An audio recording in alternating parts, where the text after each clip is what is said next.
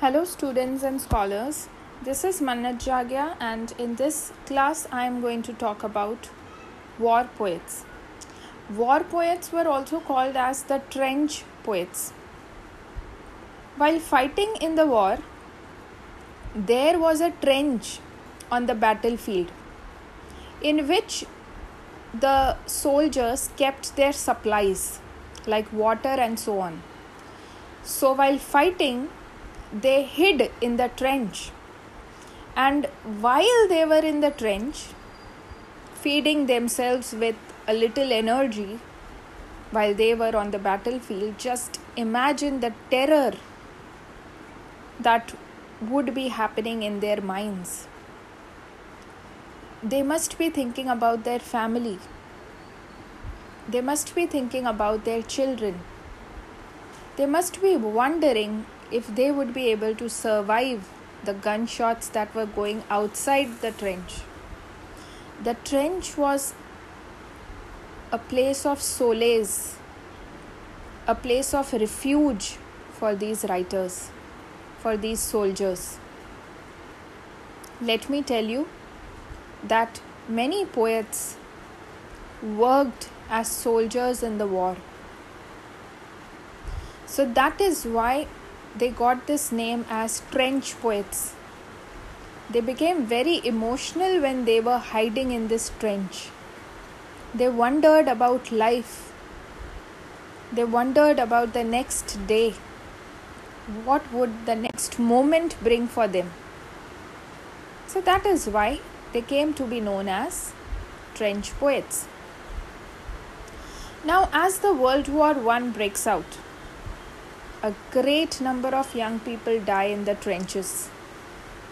So many times they were hit by the gunshot. They used to go inside the trench for a little relief and they used to die over there. Most of these soldiers felt their duty to do so. They acted on their impulse thinking it was an honorable thing to go and fight, even die for one's country. So, in the earlier times, we see in the earlier poetry, war was glorified, the heroes were glorified, praised. But this modern poetry, the war poetry, is very different from what poetry you read in the ancient times. In the ancient times, war was seen as something very honorable, glorious. But the modern day war ridicules on that concept of glorifying the war. In fact, the war poets have portrayed war as a very harsh and a cruel thing. So, in poetry, war was considered to be a glorious affair, but when World War I began, thousands of young men left their home with the convention that war is going to be a glorious affair, but then it was not. They came to know the reality of the war. And a very few could survive the war. And the few that were, you know, left to survive, the few that could survive the war, when they returned their homes, life was obviously not easy for them. They had seen dead bodies in front of them they had seen the horrors of the war that haunted them. They were horrified by, by what they saw at the war front. So, in order to get rid of that trauma of war, they became artists. They took up to writing, they chose writing as a means of emotional let out. So, the poetry that you are reading is actually anti war poetry it is not a war poetry it is anti war poetry because this kind of poetry is going to attack on the nobleness of war that was there in the previous times. And these war poets are modernists. They are completely opposite to what romantic poets were. What were the romantic poets? They daydreamed. And here in modernism you are not allowed to daydream because you have faced the brutal reality of life.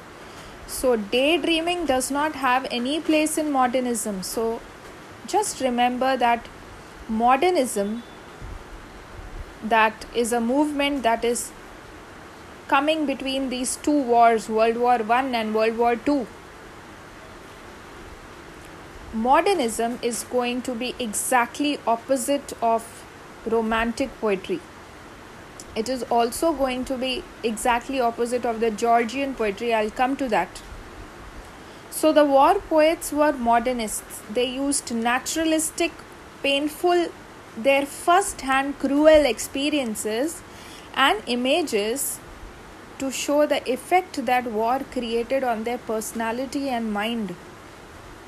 They questioned the very notions of war. They questioned what is heroism. They questioned what is patriotism. They attacked these ideas. And they said that if you want to see reality, meet me in the war front. This was their ideal answer. They were their thoughts were exactly opposite of Georgian poetry. Georgian poets were the poets who wrote from 1910 to 1940. And these were the poets who wrote patriotic poems. And their poetry was highly artificial and bombastic. Their favorite theme used to be English countryside. Their poetry also lacked with philosophical depth. These poets presented war as a very noble affair it looked to them as an opportunity to go to war and become a hero or a martyr. But war poets are exactly opposite to that kind of thinking because they have exactly seen what war is. War poets said that war is nothing to be glorified. In fact, it leaves you psychologically and emotionally unstable.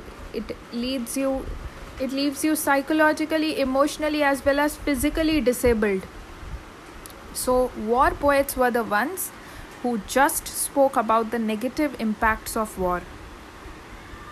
Now, the important war poets that you must study from the exam point of view, they particularly wrote during the World War, during and after the World War One.